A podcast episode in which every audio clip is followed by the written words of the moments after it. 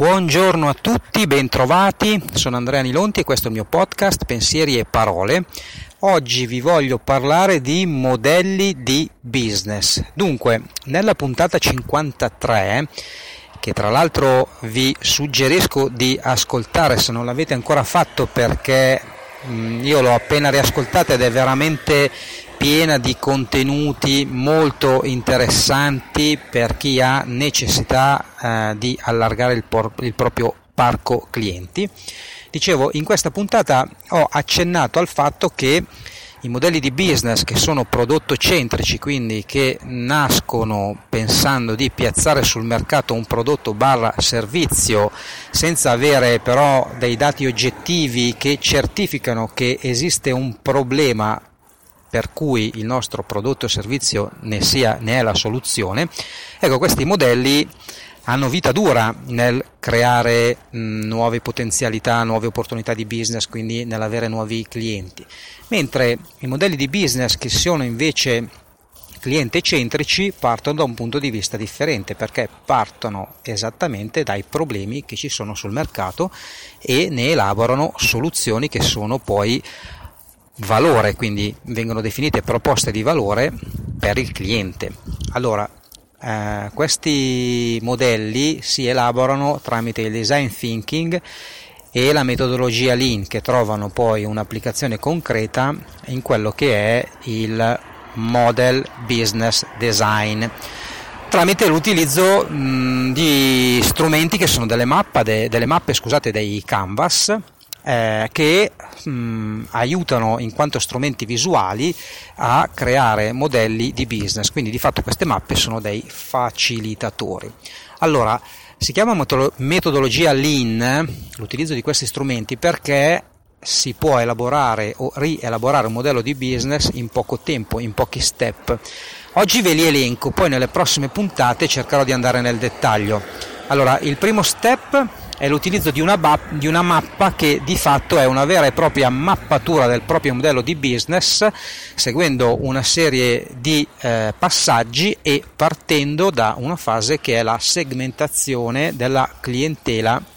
della, dell'organizzazione dell'azienda. Eh, alla fine di questa mappa si arrivano appunto a definire dei segmenti, delle proposte di valore e fino ad analizzare costi e ricavi per ogni tipo di proposta di valore.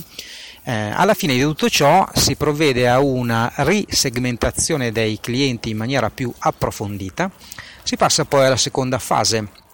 che è la valutazione della proposta di valore, eh, vista però con gli occhi del cliente, perché bisogna capire quali obiettivi ha il cliente, quali difficoltà riscontra e quali risultati vuole ottenere. Anche per questa fase c'è una mappa dedicata. La terza fase è quella che analizza la customer experience, esiste anche qui ovviamente una mappa dedicata che ci mostra le varie fasi che il cliente attraversa, mh, mm, le fasi di, di acquisto che sono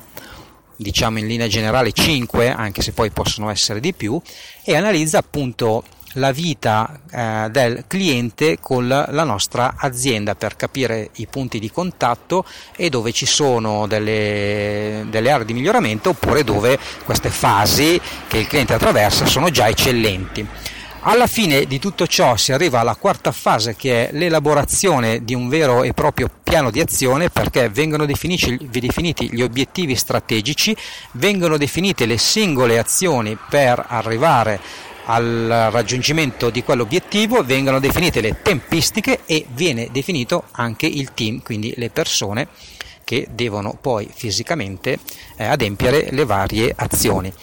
Tutto ciò, tutto questo modello deve poi seguire una prototipazione, quindi una validazione scusate, è passato un camion, una validazione del modello, se il modello risulta valido lo si mette in produzione. Tutto ciò in quattro step molto veloci, in una tempistica molto breve.